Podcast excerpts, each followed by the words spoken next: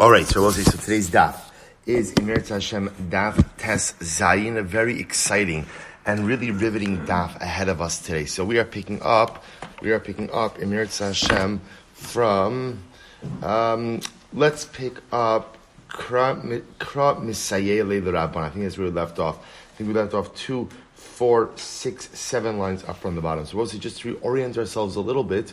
We had them right. Does that make sense where we left off?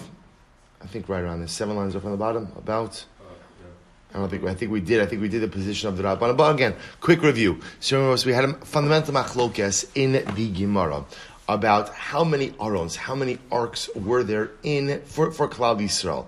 We had Rabbi Huda bar Eloi, Rabbi Huda ben Lakish. Seems to be the correct version is Rabbi Huda ben Lakish holds that there were two arons. There are two arcs. One ultimately, again, had the Torah inside of it, and one had what we call the Shivrei Luchos inside of it. So one had the whole tablets, one had the broken tablets.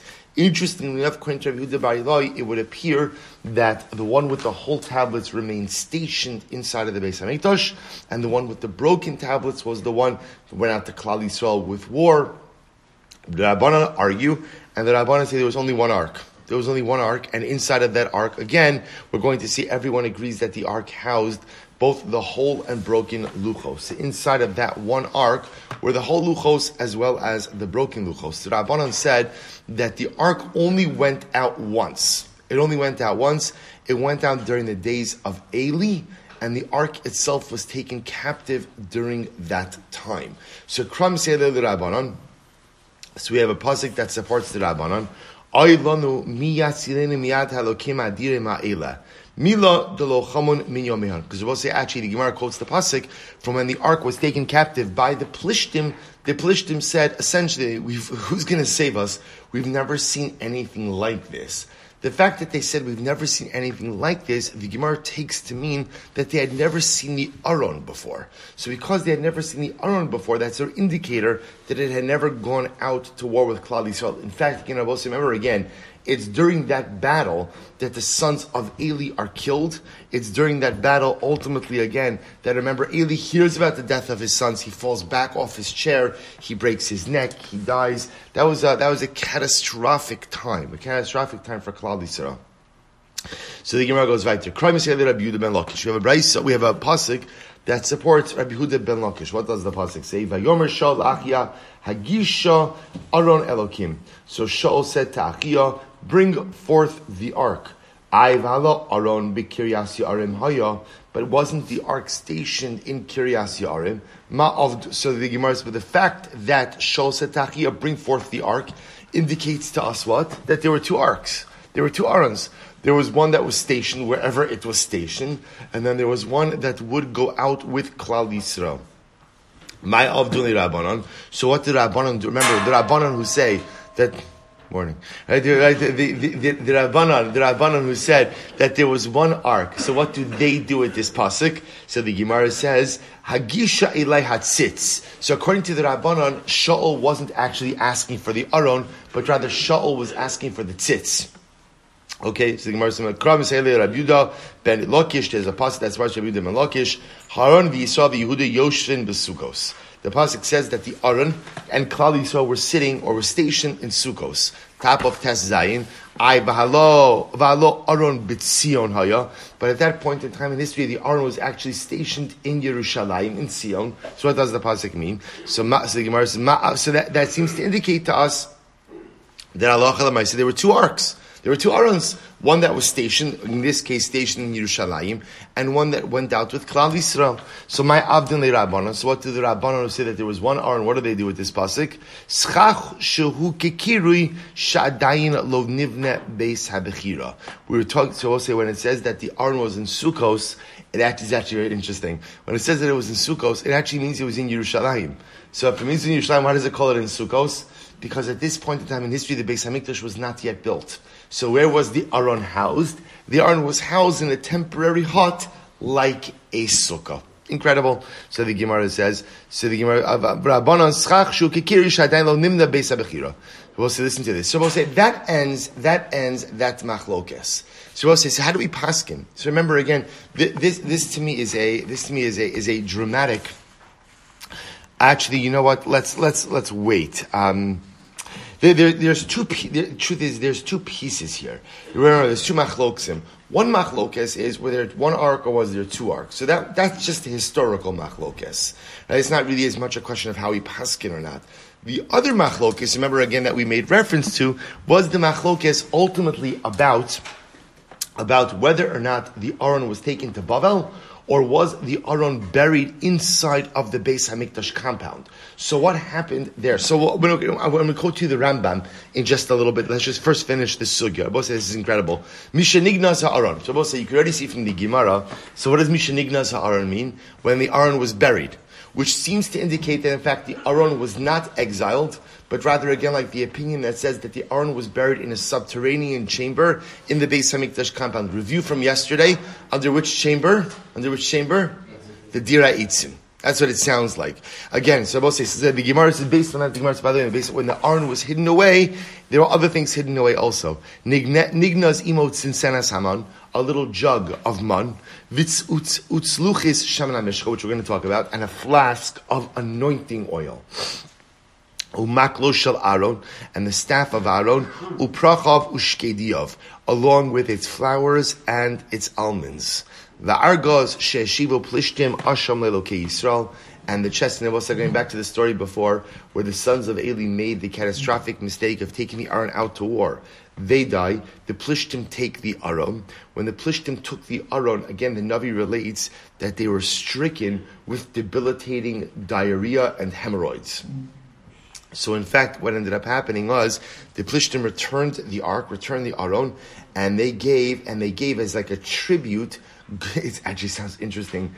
Golden hemorrhoids. Now, now understand what that means. Now, you know, just gold pieces fashioned in this way. In other words, that they were so they were so not just physically stricken, but like overwhelmed by the it's an incredible gift idea. I'm sure you could order it on Amazon. Right? So, so j- j- just the, the the incredible idea that they were so overwhelmed by the strength of the Ribono Shel Olam. So that that tribute was hidden away as well. So the Gemara says, "Sheshiva Hashem Elokei Yisrael." So Miganzu, both say who who hid it away? Who hid the Aron? Both I just point out there's so much to say on each of these things. I understand they, they hid away the man. The man ultimately, again, represented the fact that HaKadosh Baruch Hu is the great sustainer. I also understand the Shemen HaMishcha, the anointing oil, because we'll discuss anointing oil itself is what was used to anoint Davidic kings and also to go ahead and anoint the Kalim of the Beis HaMikdash. Staff of Aron, staff of Aron represents the kahuna, right? And the legitimacy, the fact that the kahuna only belongs to the descendants of Aron HaKohen. Ultimately, again, the tribute from the Plishtim representing God's dominion over the nations of the world. I'll just point out to you, we don't have time for it now, but if we have time, we'll come back to it later, which we won't, is, is that the staff of Aron wasn't just hidden away with the staff of Aron. Right? The staff of Aron, the Gemara points out, was hidden away together with the Shkediel Prachel, the flowers and the almonds. Why you needed the flowers and the almonds, keep in your mind. If we have two minutes at the end, I'll come back to it. So the Gemara says, Mi Gonzo. So who hid away the Aron? Yoshio Gonzo. Yoshio. So let's say, remember again, Yoshio was one of the last kings of the Davidic family during, during Zman Bayis Rishon. First Beis HaMikdash. So says the Gemara, Kevan Shrash HaKasov Yolech Hashem Oschaves Malkacha Asher Takim Alecha Al Goy Asher Yadat Asher Lo Yadat Atava Ovosecha. Because once Yoshio heard the prophecy that said, that the Ribono Shel Olam is going to take you and your king and exile you to a nation that you did not know, Amud V'Gonzo. Yoshio decided it is better to hide away the Aron than it would be, Chas V'Shalom, to go and have the Aron fall into Gentile hands. So the Gemara says, Hadahu Dichsiv, Vayomer Le'Leviim Hamavinim, Olechol Yisrael HaKadoshim, La'Hashem, Tenu Es Aron HaKadosh Bebayis Asher Bana Shlomo Ben David Melech Yisrael. Ein lochem masa b'kasif. So we'll say this is incredibly dramatic. So Yoshio says to the Levium, he says, you no longer have ein lochem masa b'kasif, you no longer have anything to carry. You don't have, so, which, which was, can you imagine the heartbreak when he said that statement? You have nothing more to carry. We're hiding away the Aron, we're putting away the Aron, because if we don't, it is going to be exiled along with us. Amar lahem, im go lehu imachem lebavel, einatem achzirin osa olim komo. Because Yoshio said to the Levium, if the, if the, if the Aron is taken to Bavel, it's not coming back. It's not coming back. Ela'ata But rather, again, serve your people, serve your God. And I will say again, in the most dramatic shift, up until now, the service of the Levim had taken the form of active avoda. Up until now, the service of the Levim had, because safe you so, carrying, they are carrying the utensils. And now Yoshiyahu is telling them, your avodah now is to hide away the Aron. Because if the Aron is chas v'shalom exiled, it is not coming back. So we'll say the Gemara goes weiter. Pitim Shemen HaMishcha. So we'll say, so remember again, now that the Gemara mentioned that the Shemen HaMishcha was also hidden away, the Gemara spends a little bit of time speaking about the Shemen HaMishcha, about the anointing oil. So we'll say, before we go to that, I'll just tell you the Rambam, actually, let's finish. Pitum Shemen HaMishcha, V'yata kach lecha, Kida chamesh me'os, Shem elef vechamesh me'os manim. So we'll say, interestingly enough, the entire, um, we'll call it Shemen HaMishcha solution, maybe that's the wrong word, um, the, the, the entire supply of Shemen HaMishcha, the Gemara says, was one thousand five hundred manim portions. So the Gemara is going to break this down. Shemen Zay is hin. So we'll say, so the Torah says for Shemen HaMishcha, you use a hin of Shemen Zay's olive oil. Shnei Masar Lug. That's twelve lug. Shebo Shulkin as Ha'ikar and Div Rabbi Meir. So we'll say, so listen to this. We're going to see just an interesting machlok about how they made the anointing oil, the Shemen HaMishcha. It's really fascinating. Shei Meir says, what you would do is you would take the twelve lug of olive oil, and inside of that oil, they would take all of the, the ikarin. Ikarin are, ikarin are roots. Roots or herbs. So they would soak everything in the olive oil itself. Rabbi Huda disagrees. He says, no. Shulkan haya b'mayim. They would first cook the roots or the herbs in water. V'nosin shemen al gabehen. And then after they would cook the herbs and the roots, then they would pour the oil over it. And what would happen? So the Gemara says, nosin shemen al gaben, mishaya koled es hareach, and then ultimately again, now that the herbs and that the roots were cooked, so they would they would emit a fragrance. You would pour the oil over them. The oil would collect the fragrance of the roots. And then what would happen? He says, koled es hareach hayama aviro. Then you would go ahead and remove the oil. Remove the oil. Kederach shapatamin osin. The same way that the perfumers. This is the same way perfumers work today. Haduhu dichsiv shemen mishchas chodesh. Tani Rabbi Huda. We'll say some interesting machlokes just about exactly how Shemen HaMishcha was made. You have Rabbi Meir saying that the roots themselves, the roots and the herbs, were soaked in the oil. Others say no. The roots and the herbs were cooked in water, and then ultimately the oil was poured over them, able to able to accumulate or to acquire their fragrance. Tan Rabbi Huda ben Rabbi Eli. Shemen HaMishcha she'asa Moshe Rabbeinu. Rabbi says a very dramatic Gemara. The Shemen HaMishcha, the anointing oil that Moshe Rabbeinu made in the desert, it was miraculous from the beginning to the end. How so? In the beginning, because it was like to begin with, to begin with, the entire amount of Shemen HaMishcha was only twelve log. It was twelve log. Shenemar Shemen Zayis him im lasuch bo esaikarin lo haya bo safek. So we'll say the truth is, when you begin to measure out the amount of herbs and roots that were used, that wasn't even enough oil to cover all of the herbs and cover all of the roots. Alachas kama v'kama. Furthermore, again, I will say, everyone knows that when you're making scented oil, sha'or bolea, remember again, you're, you're heating it up, you're using heat. Whenever there's heat, there's always going to be some amount of, um, what's the word? Um, evaporation, thank you. Evaporation. Va'itzim bolim. And the wood itself, right, or the roots themselves, ultimately uh, um, absorb some of the oil. V'hayorabolas, the the pot absorbs as well. And I will say, so again, so remember, you started out with a relatively small amount of liquid to begin with. The roots absorb, the pot absorbs, the, fi- the, the fire absorbs, some of it evaporates, so on and so forth. And yet, interestingly enough, omimeno nimshichu mishkan v'chol kelav. And I will say, amazingly enough, it was still enough oil to anoint the entire Mishkan, to anoint all of, all of the utensils, hashulchan v'chol kelav, the table, the shulchan, and all its all of its accompanying instruments, hamenorah v'chol kelaha, the menorah, all of its accompanying instruments, umimenu nimshichu Aaron, Aaron Kohen Gadol, ubanov kol shivas yemei hamiluim. And I will say furthermore, it was enough oil to go ahead and anoint Aaron and his sons each and every day of the seven days of consecration.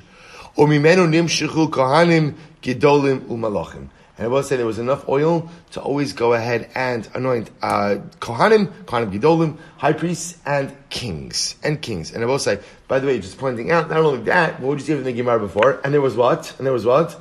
There was leftover. Because remember again, the Gemara says that when Yoshiyahu hid away the Aaron, he hid away together with that a flask of anointing oil. So with Pashtus, that's the same anointing oil of Moshe Rabbeinu, which Abbasai also says that amazingly enough, when Mashiach comes in Yeretz Hashem Hira B'Yameinu and the Beis HaMikdash is rebuilt, the Pashtus are going to have to go ahead and use the Shemen HaMishcha again. We will have the same Shemen HaMishcha as Moshe Rabbeinu. So as I just point out, the role of Shemen HaMishcha is quite interesting. You know, every, everything is anointed. It's fascinating.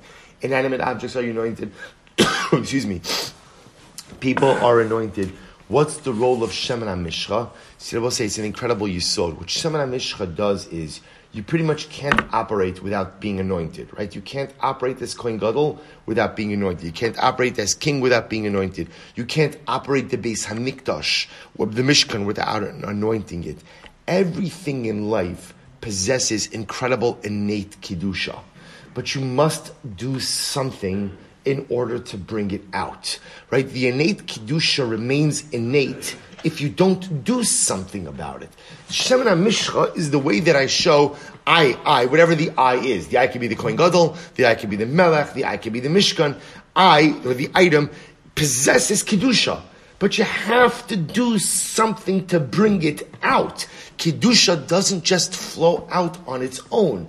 It requires Shemen HaMishcha. It requires some type of Maisa in order to bring it out. And it's such an incredible yisod. Because Rabbi said the metaphor is so powerful for us as well. We each possess a reservoir of Kedusha.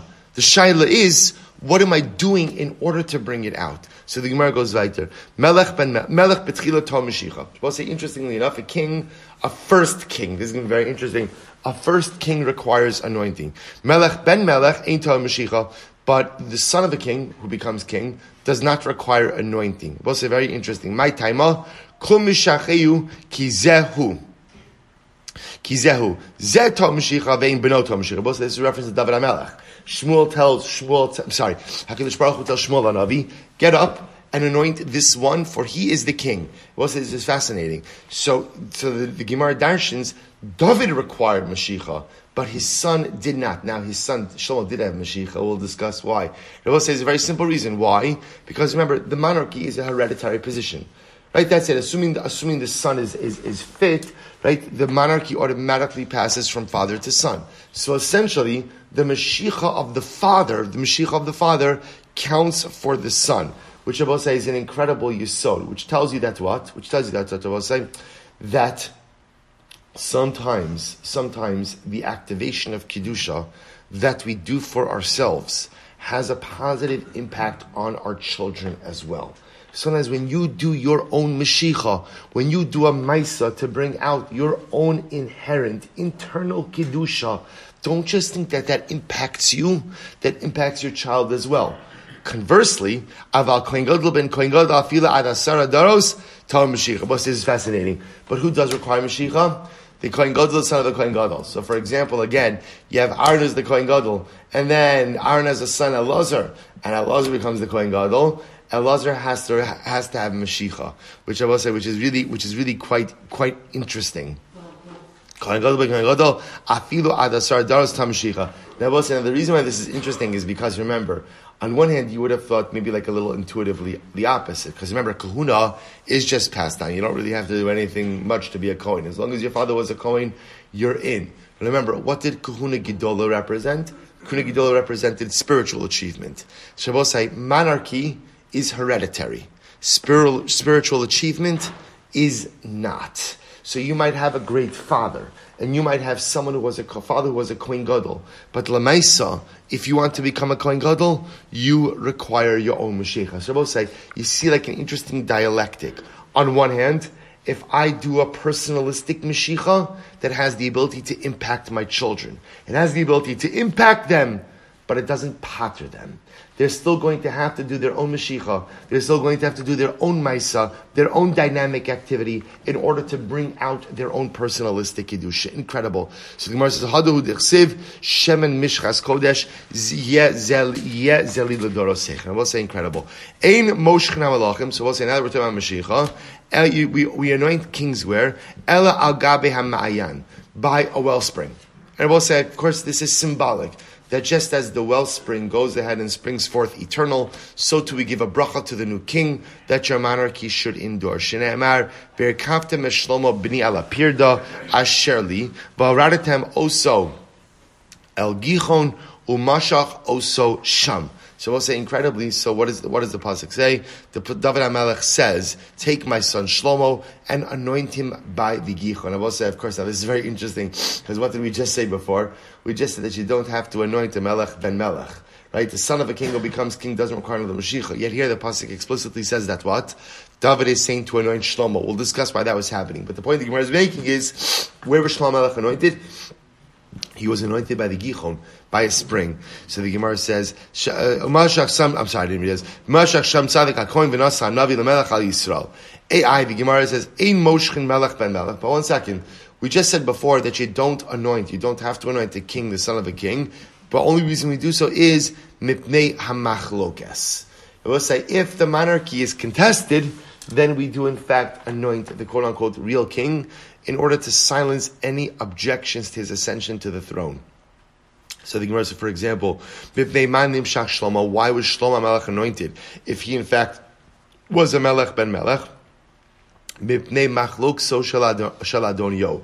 Let's remember again, the end of Sefer Melachim, David HaMelech is on his deathbed, or Shei Sefer Shmuel. David HaMelech is on his deathbed, right? He's literally dying. And as he's dying, his son Adoniyo ben Chagis, Misnasei Leimor Ani Emloch. Adoniyo ben Chagis is proclaiming himself as king. So that's when David HaMelech, because apparently David HaMelech never made an explicit statement that Shlomo was going to be king, even though he felt it was understood. So David HaMelech therefore requires Shlomo to be anointed in order to silence any opposition. Yoash mipnei Asayo, Yoachas mipnei Yehoyakim, Achiv shayagadol meno beishanim, Yehu mipnei Yoram. So we'll say, so the Gemara just gives multiple examples of this, of kings who, although they were in line for the monarchy, ultimately were anointed because their monarchy was contested. So the Gemara says, Lo ken ksiv, kol mishacheyu ki zehu. Zeta Mashiach, they malchi, Yisrael meta Mashiach. We'll say furthermore again, only Davidic kings are anointed. Only Davidic kings are anointed, right? Malchus, Malchei Yisrael, kings over Malchus Yisrael are not anointed. So the Gemara says, I, Elio Yoachas. So we'll say, I, so why was Yoachas anointed? So we'll say, again, the exception to this rule is going to be, once again, where there was a contested monarchy. When there was a contested monarchy, then you would anoint even Malchi Yisrael. We'll say, and interestingly enough, the Gemara is going to say it later, but I'm going to say it now. I know what you're thinking. You're thinking, what about Sha'ol? Right? Sha'ol, the first king, was not Malch, was of course was not a, was not of Davidic dynasty. He was anointed. We're going to see, I will say, that there was like a kind of um, quasi anointing which was done with shemen afarsimon, balsam oil. So balsam oil was often used either sometimes when the Shemen HaMishcha was not available, or for non-Malchei based David, for non-Davidic kings. So for example, Sha'ol was anointed by the Navi Shmuel, but he was anointed with Shemen HaFarsimon, with balsam. We're going to see that in just a bit. So the Gemara says, one second. The Gemara says, Uh, so we'll say, interestingly enough, the pasuk says, the, uh, the Gemara said that the Yehoachas was anointed because his monarchy was contested by his brother Yehoyakim.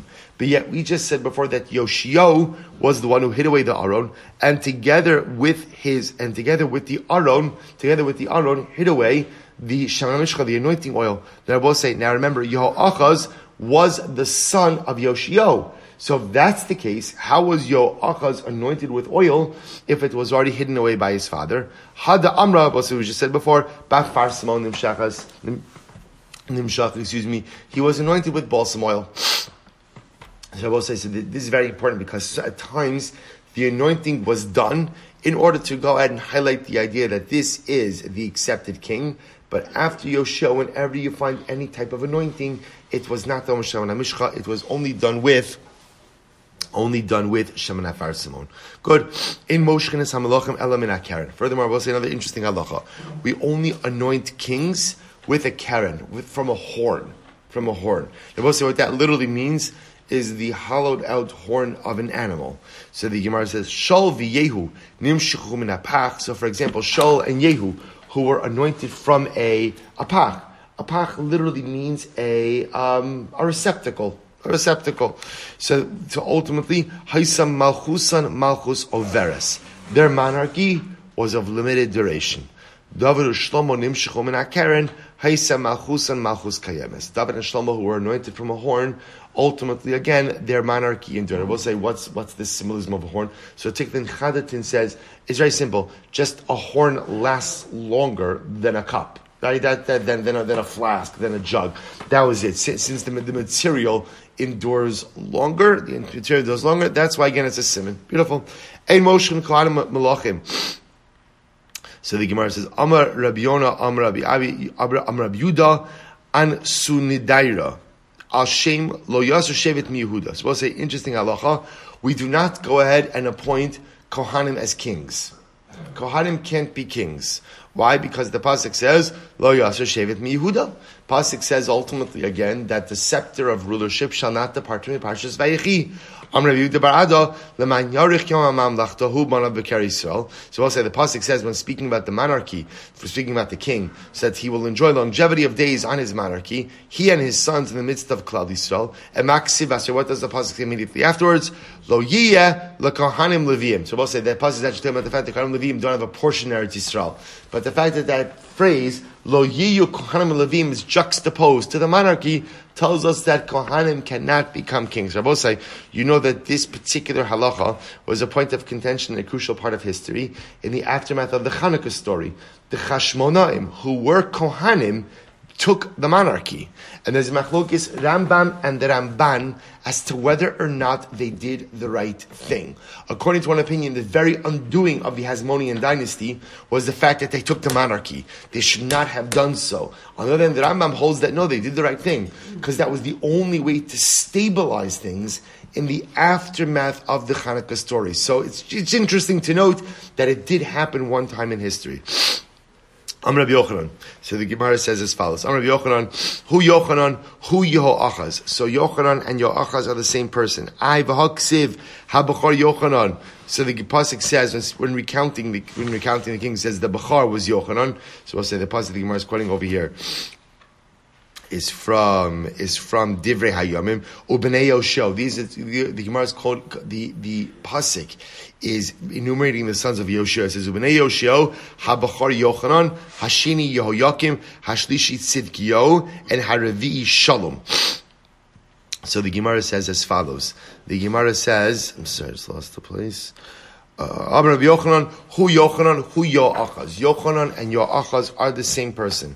I have a haksiv habachar Yochanan. I, but it says the bachar was Yochanan. It meant bachar the malchus. He was the first part of the monarchy. I'm Rabbi Yochanan. Who Shalom, who Tzidkiyahu. Shalom and Tzidkiyahu are the same person. I have a haksiv hagimel Tzidkiyahu haravi'i Shalom. I, but it says the third son was Tzidkiyahu and the fourth son was Shalom. Gimel l'toldos dalid l'malchus. He was the third son biologically, but the fourth in line for the throne. Tzidkiyahu. So we'll say, why was he named Tzidkiyahu? Shetzidek alav midas hadin. He accepted. He accepted upon himself the the the midas hadin, the the, the attribute of justice. He accepted upon himself the justice, the din. Now, we'll say, now, interestingly enough, if you take a look at the Karban Ha'ida on the left side, where it says, Shetzidek hadin, Shetzidek alav, Nevuchanetzar es hadin, va'amr lo, ka yatzik alecha es hadin, in timrod bi. So, we'll see, very interesting. Tzidkiyahu was installed as king by Nevuchanetzar. Nevuchanetzar, as we're going to see, renamed him Tzidkiyahu. And Nebuchadnezzar said, essentially, God, God should judge you if you rebel against me. I'm giving you a chance to be king. I'm giving you a chance for some level of autonomy. But if you rebe- if you rebel against me, essentially, HaKadosh Baruch Hu will judge you harshly. Shalom. What does it mean, Shalom? Shebiyamav Shama Malchus Beis David. In his days, in Tzidkiyahu's days, the Davidic monarchy came to an end. So the Gemara says, Lo Shalom Havashmei. His name was not Shalom. V'lo Tzidkiyahu Havashmei. Ela Matanya. His name was Matanya. Hadahu Tichsiv. Vayimloch Melech Babel as Matanya Dodo Tachtov. Vayasev Eshmo Tzidkiyahu. So it's actually quite incredible that, remember, Matanya was his name, was his given name. Tzidkiyahu, excuse me, Nebuchadnezzar installed him as king. Installed him as king. Also remember again, this is right, this is right pre-Churban. This is right before the destruction of the first Beis HaMikdash. Nebuchadnezzar is already in charge. He's already installing kings. He installs a man by the name of Matanya and changes his name to Tzidkiyahu. Why Tzidkiyahu? Because essentially Nebuchadnezzar warned him, God will judge you harshly if you rebel against me. Incredible. Incredible. I'm Rabbi Yochanan. So we'll say, we're switching gears here for just a moment, switching gears for just a moment, and talking about the dimensions of the Aron. So I'll say, before we get to the dimensions, well, let's finish. Fine. So the Gemara says, so I'll say, so this, I, I, I sent out on the WhatsApp, on the WhatsApp chat, um, a P D F, a color P D F. So you can see actually a picture of two different pictures of the dimensions of the Aron, one according to Rabbi Huda and one according to Rabbi Meir. It'll just be a little bit easier to follow along. You'll see this inside. So the Gemara says as follows. I'm Rabbi Yochanan. Rabbi Yochanan says as follows. Ba'ama shashita shisha tfachim haya Aron asui. Rabbi Yochanan says, I will say, in general, throughout Shas, there is a machlokus about how to measure an amma. Is an amma made up of five tefachim? Is an amma made up of six tefachim? So this is going to play an incredibly pivotal role in this discussion over here regarding the dimensions of the Aron. So Rabbi Yochanan said, the amma referred to in the Torah is an amma of six tefachim. Therefore, again, the Gemara says, Ba'amah shel shisha tefachim haya, haya ha'aron asui. Man tana ba'amah shel shisha tefachim, who holds ultimately, again, it was six tefachim, Rabbi Meir he. So Rabbi Meir, this is not Rabbi Meir Omer. Kol ha'amos hayu kebenonios. Rabbi Meir says all the amos were what we call amos benonios. Rabbi Huda Omer amos ha'binyon shisha shal kelim chamisha. Rabbi Huda says, as we're going to see, that no, for building they used to use an amma of six tefachim, but for the utensils they would use an amma of five tefachim. We'll come back to that in just a moment. Al-daitei Rabbi Meir, according to Rabbi Meir, we'll say, remember, Rabbi Meir holds that an amma is six tefachim. Very important. Six tefachim. So the Gemara says, Al-daitei Rabbi Meir, du amar ba'amah shavav tefachim haya, haya, ha'aron asui. So listen to this. We'll say, so according to Rabbi Meir, the amma was six tefachim, and therefore the Aron was measured with an amma of six tefachim.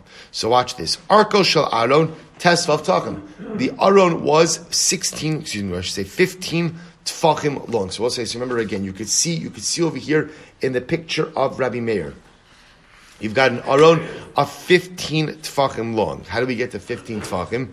Dichsiv amasayim v'cheitzi yarko. Because the Torah says that the size of the Aron, the length of the Aron was two and a half amas. So again, if an amas is six tefachim, two and a half amas, chatz right, chatz amsa ashisa, v'amsa ashisa, one amas six tefachim, one amas six tefachim, palga amsa tlasa, ultimately again, half an amas three. That makes it fifteen, fifteen tefachim in length. Okay, va'arba luchos hayuba, and we'll say there were four tablets inside of the Aron. I mean, four tablets. We'll say, remember again, two broken, two broken, two whole. Which I will say once again, you see from just the Gemara, way the Gemara is wording itself on the previous machlokes. Was there one Aron or two Arons? How does the Gemara seem to come out on that?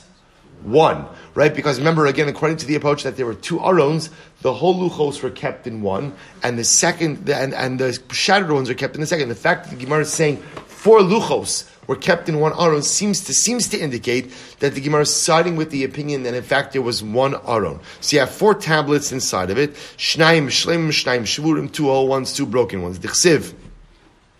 Asher shibarta v'samtem ba'aron. So ultimately, again, because the pasuk says a little bit of a, we're just putting the comma in the wrong, in a different, not in the wrong, chas shalom, in a different place. Kadosh Baruch Hu says the luchos that you broke, v'samtem ba'aron, place them in the ark. So, so the broken luchos were there as well. Haluchos hayubo. So the Gemara says v'samtem ba'aron haluchos hayakol echad ve'echad arko vav tvachim and rachbo shlosha. Each tablet Each tablet was ultimately, again, had a had a length of six tefachim and a width of three tefachim.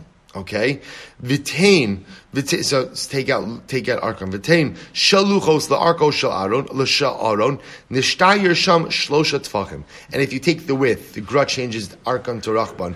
Take the width of the luchos, put them along the length of the Aaron, and it turns out that you have three tefachim of space left. Three tefachim says most. So you can see this all on the image. Well, let's say now one second. We're not finished. Amud Beis tain mehem. You have to leave a little bit of space because obviously you can't put the luchos flush against the side of the arm. For the simple reason is, is technically speaking, you need to be able to get the luchos out. Although you're not really taking the luchos out, but you need some space. Nishtayir shnei tefachim. Shmuel said that leaves you with two tefachim of space. So right, so we, we've got we've got we've got the luchos arranged along the length of the aron, leaving ultimately again three tefachim of space. I'm sorry, leave three tefachim of space. We need a half a tefach in between the luchos and the side of the aron. So if I leave a half a tefach of space, that still leaves me two tefachim of space in the aron. What occupy the two tefachim of space? This is incredible. Nishtayir shnei tefachim l'Sefer Torah. Two tefachim were left for the Sefer Torah. So you can see that in the image. There's a Sefer Torah. What Sefer Torah is that?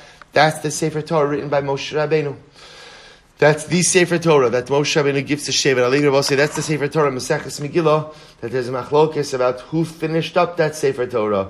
Did Moshe Rabbeinu write the entire Sefer? Did Moshe Rabbeinu write the entire Sefer, the last eight psukim bedema with tears? Did Yoshua finish up that Sefer Torah? Okay, either way, that Sefer Torah was placed inside of the Aron. Rachbo shel Aron tisha tefachim. The width of the Aron was nine tefachim. Because we'll say again, the pasuk says explicitly that the that the width of the aron was an am and a half. So according to Rabbi Meir, remember again, am sashis, an am a six tefachim, upaga amsa, upaga amsa tlasa, and half an am a three tefachim. That makes the width of the aron nine tefachim. V'arba luchos haya. So remember again, there are four luchos in the aron. Shnayim shleim shnayim shavurim, two whole. Two broken. Dechsiv asher shiratu samtem ba'aron. Haluchos hayu kol echad ve'echad arka shisha tefachim. So we'll say the aron themselves, each are sorry, the luchos themselves, each each tablet had a length of six tefachim, ve'rachban shlosha tefachim, and a width of three tefachim. Tein arka shaluchos l'rachba shal aron. Place the length of the luchos in the width of the aron. Nishtayer sham shlosha tefachim. It turns out that you have three tefachim of space left. So what do you do? So the Gemara says, Chasi tefach mikan lekos alzeh, vechasi tefach mikan lekos alzeh, tefachayim l'shilut makum shah sefer Torah munach. And we'll say, so again, you leave a half a tefach here, a half a tefach there, and ultimately, again, the Rose I want to point out, remember, what the Gemara is also going to add in over here, the Gemara just did add in, is that the wall itself occupied some amount of that width. So, right, remember again, when the Torah says that the width of the Aron was nine tefachim, a half a tefach of that, you can see in the image, was occupied ultimately again by the width of the wall as well. So we'll say, this is the position ultimately again of Rabbi Meir, and you can see exactly how the Aron is laid out. Four tablets arranged side by side along the length of the Aron, along the length of the Aron, with the Sefer Torah inside of that Aron. So we'll say, pretty dramatic. Four luchos, set of whole luchos, set of broken luchos, Sefer Torah with a little bit of space between the broken luach, the Sefer Torah on the wall, and on the top as well. Incredible. Then I will say, Shemen HaMishcha Omer, Ba'ama Bas Chamisha Tefachim Haya Aron Asui. Reish Lakish says, no. Reish Lakish says, in fact, we use an Amma of five Tefachim. Not an Amma of six Tefachim, an Amma of five Tefachim. So the Gemara says, now let's analyze. Rabbi Huda, so the Gemara says, Rabbi Huda, the Taniyan and Taman Rabbi Huda Omer, Amos habinyan shisha shal kelim chamisha. Rabbi Huda, now listen to this. Interestingly enough, Rabbi Huda is not disagreeing. In principle, Rabbi Huda is holding that the amma used for building was an amma of six tefachim, and the amma used for utensils was an amma of five tefachim. But here's the chap. Vahin aron klihu. But we'll say, interestingly enough, he holds that the aron was a utensil. It wasn't part of the binyan. So because yarn was a utensil, therefore what? It was measured with an amma of five tefachim. So Rabbi said, now watch this. Now let's go through the arrangement of the aron according to, it's the other picture, according to Rabbi Huda. Really quite dramatic. So the Gemara says, here we go. Sadait Rabbi Huda, du amar ba'ama shal chamisha tefachim, haya arka asui. So listen to this. Haya arka asui, shnei masar tefachim echza. So we'll say now, interestingly enough, according to Rabbi Huda, the length of the aron is not fifteen amos like Rabbi Meir, but in fact, again, it's going to be twelve and a half amos. The length of the aron is going to be twelve and a half amos. So we'll say, now watch this. Where do we get this from? They will say, now remember again, figuring out the length is not, it's easy, because the Torah tells us the length, and the Torah tells us all the dimensions. The only variable, the only variable is what size amma you're using. So if you use an amma of five tefachim, the length of the aron was twelve and a half tefachim. Dichsiv, amasayin v'cheitzi arko. Because the pasuk says the length of the aron was two and a half amos. Amso chamisha, v'amso hei. So we'll say each amma is five tefachim. Upliga amso trei uplag. And half and half an amma is two and a half tefachim. So we'll say put that all together, and what do you have? Twelve and a half tefachim of length. V'dalad luchos hayubo. So we'll say, now watch this. Everyone is agreeing that all four luchos were placed inside of the aron. So the Gemara says, two whole luchos, two broken luchos, t'chsev asher shivarta v'samtem ba'aron, va'luchos haya kol echad ve'echad arkan shisha tfachim, v'rachban shlosha tfachim. I will say the dimensions of the, of the dimensions of the luchos, no one disagrees with as well. The dimensions of the luchos were six tfachim in length and three tfachim in width. Tain, la'achas, tain, rachban shaluchos, la'arko shel aron. So we'll say, go ahead and take, literally again, the width of the luchos across the length of the aron, v'nishtayer sham chatzi tefach. And ultimately, again, you're left with a half a tefach. So we'll say, take a look again at the image over here. So you can see, as opposed to the luchos being arranged side by side, like they were in the in the approach of Rabbi Meir, here the luchos are arranged literally to one set on top of the other. You have the broken set, I'll call it the broken set on top, but I don't know, whichever you're going to call it on top. I had the broken set to the, to the left, to the left, the, the whole set to the right. So v'nishtayir shem chatzi tefach, and ultimately again there was a half a tefach of space left. So the Gemara says etzba lekosel. So ultimately again, both said there was a quarter. Now a quarter. Now the the etzba means was figuring out the thickness of the wall. So yeah, etzba literally means it was, it was only as only as wide as a finger. Then I both say, but you have to quantify that. So so the Kabbalah Ida quantifies that and says it was a quarter of a tefach. The width of the wall itself was a quarter of a tefach. Etzba lekosel mikan, v'etzba lekosel mikan. Ultimately, again, so you have a quarter of a tefach on each side. That was the width of the wall. So the Gemara says, rochbo shel aron shiva tefachim. The width of the aron was seven tefachim, seven and a half tefachim. Shiva tefachim mechza tichsiv ama v'chitzi rachbo. Because again, the pasuk says that the width of the aron was one and a half amas. So remember, amsa chamisha. So the Gemara says amsa chamisha. So an amas five tefachim. Palga amsa treyu palig, and ultimately again a half an amma is two and a half tefachim. So the Gemara says, I will say that makes it seven and a half. V'dalit luchos hayubo. There are four luchos inside the aron. Shneim shleim shneim shivurim. Two whole, two broken. Dechsev asher shibarta v'samtem ba'aron. Hayukol echad ve'echad arkan shlisha tefachim v'rachban shlosha tefachim. Each one was six tefachim long and three tefachim wide. Tain arkan l'rachbo. Place the length according to the width of the aron. V'nishtayer sham tefach u'mechza. And you're left ultimately again with a tefach and a half of space. Etzba lekosel mikan, v'etzba lekosel mikan. The width of the wall itself occupies or takes up a quarter of a tefach. So what happens? So chatzi, I'm sorry, etzba lekosel mikan, v'etzba lekosel mikan, chatzi tefach mikan, v'chatzi tefach mikan, l'shivut. And we'll say that leaves a half a tefach on each side. The shilut literally means movement. You both say no one, no one, no one wants to. No one is setting it up in a way where the the, the luchos themselves are flush against the side of the area. You need some, we'll call it movement, movement area. So the Gemara says, Keitzar asa. So we'll say so again. So that's the machlok. So we'll say now. What I will point out is you begin to see the major nafkamina between Rabbi Huda and Rabbi Meir is of course the size of the yarn. We'll say what the major nafkamina it was. Where do you place the Sefer Torah?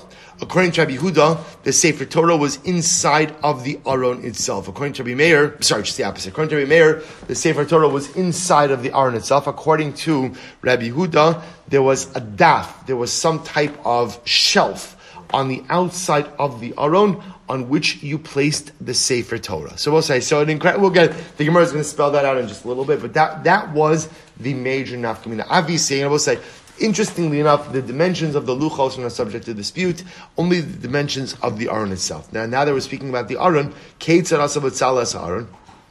So, by the way, how did B'tzalel make the aron? So, what is incredible? Rabbi Chanina Amar, Rabbi Chanina said, shalosh tevos asan, shtayim shalzav v'achas shal eitz. So, he made it, there was three boxes, two boxes of gold, one box of wood, nasan shalzav b'shal eitz, Bishal Eis Bishal Zav. So he put, he put the gold box inside of the wood box, and then the wood box inside of a larger golden box. Vitzipo, and ultimately again coated everything with gold. Chsev vitzipisa oso zahav tahar mibayis umichutz. The pasuk says, "You shall coat it with gold on the inside and the outside." Mat hamalomar titzapenu. So we'll say, why does the pasuk say you have to coat it? You have to cover it. Lahavi svasal yorav. We'll say to include the top lip of the ark. Because we'll say, remember again, according to this approach, the ark has three boxes: an outer gold box, an inner wood box, and a smaller inner gold box. But that means if you looked at the top of the arm, what would you see? You would see, again, the lip of three boxes. So if it's a piece of some zahav, means you have to cover that top with gold as well. Shemen Lakish Amar, Teva Achas Aso Vitzipo. Reish Lakish says, no, it was one box. It was one big wood box that you coated with gold. So I, this the Gemara says, Amar Teva so so. So why does the pasuk say? You have to, what does it mean when it says you have to coat it with gold? Titzapenu Amar Amar Pinchas lahavi bein neser leneser. Both said that comes to include the area in between the boards. So, for example, the Karman Ida points out, let's say you built a box, but the box itself was made up of individual boards that were joined together. Even at the points where the boards meet, you have to make sure that the gold goes there as well. Incredible. So I said that, that ends the discussion regarding the aron. Now the Gemara transitions to an incredible discussion regarding the regarding the luchos. Now, said before we go on to the luchos, I just want to close out the aron piece because we both remember again the fundamental machlokes, the fundamental machlokes we had regarding the aron. Said was remember how did all this start? How do we get into a discussion about the aron? By trying to figure out what happened to the aron. Did the, was the Aron exiled with Klal Yisrael, or did it remain inside of the Beis HaMikdash itself? I will say, that's a huge nafkamina just for our own niche of Hadass. You see, I'm okay if I don't have the Aron, as long as I know that it's somewhere in the Har Habayis. As long as I know that it's there, I'm good. As opposed to, as opposed to, is the Aron somewhere out there in the world? How can you sleep at night? How could a how could a Jew sleep at night if the Aron is exiled somewhere out in the world and no one knows where the Aron is? So, so what's the halacha? So the Rambam in Hilchos Rambam in Hilchos Beis HaBechira, Hilchos Parak Halacha Aleph writes as follows. He says he says Evan Haisa Ubeisha Bar Shlomo Habayis. So we'll say, when Shlomo built the Beis HaMikdash, there was a prophecy. They knew that the Beis HaMikdash would not last forever. So what did he do? He went ahead and he built subterranean chambers in which to go ahead and hide the Aron. Hide the Aron. Yoshiyahu HaMelech tziva ugnazo b'makom shabana shalom. We'll say, so today's daf. Today's daf. Today's daf. Hey, so, so Yo, Yo, Yoshio, Yoshio went ahead and commanded that the Aron, that the Aron be buried in those subterranean chambers. He quotes the passage we just quoted. Vayomer lelevim hamavinim lechol Yisrael kadoshim laHashem tenuas Aron b'Habayis Shabano Shlomo ata ivd ein ein lachem masa b'kasev. Yoshio, Yoshio, when it when it becomes clear that that there is impending doom of destruction, he commands the Levim buried the ark in the subterranean chamber. Veganas venignas ima mat'aron vitzin sana shemen HaMishcha v'chol elu lo chazru bebayis hasheni af urim v'tumim shabosi yisiya lama. You see that the Rambam paskins indeed that the Aron is buried underneath the Har Habayis. Shabosi, incredible news. We don't yet have the Beis HaMikdash. Mashiach did not yet come, but the good news is the Aron is munach bimkomo. The Aron is buried underneath the Har Habayis. The Aron is buried in the subterranean chambers of Shalom. The Aron is there, waiting for us when Mashiach comes to rebuild the Beis HaMikdash. Mirat Hashem the Levi will go back down into those chambers, retrieve the Aron. The Aron was not exiled amongst the nations. It resides in Yerushalayim. It resides in the Har Habayis, and the Mirat Hashem will be zocha to retrieve it soon. All right, we'll stop over here. We'll pick up in Mirat Hashem with a riveting discussion regarding the Luchos tomorrow.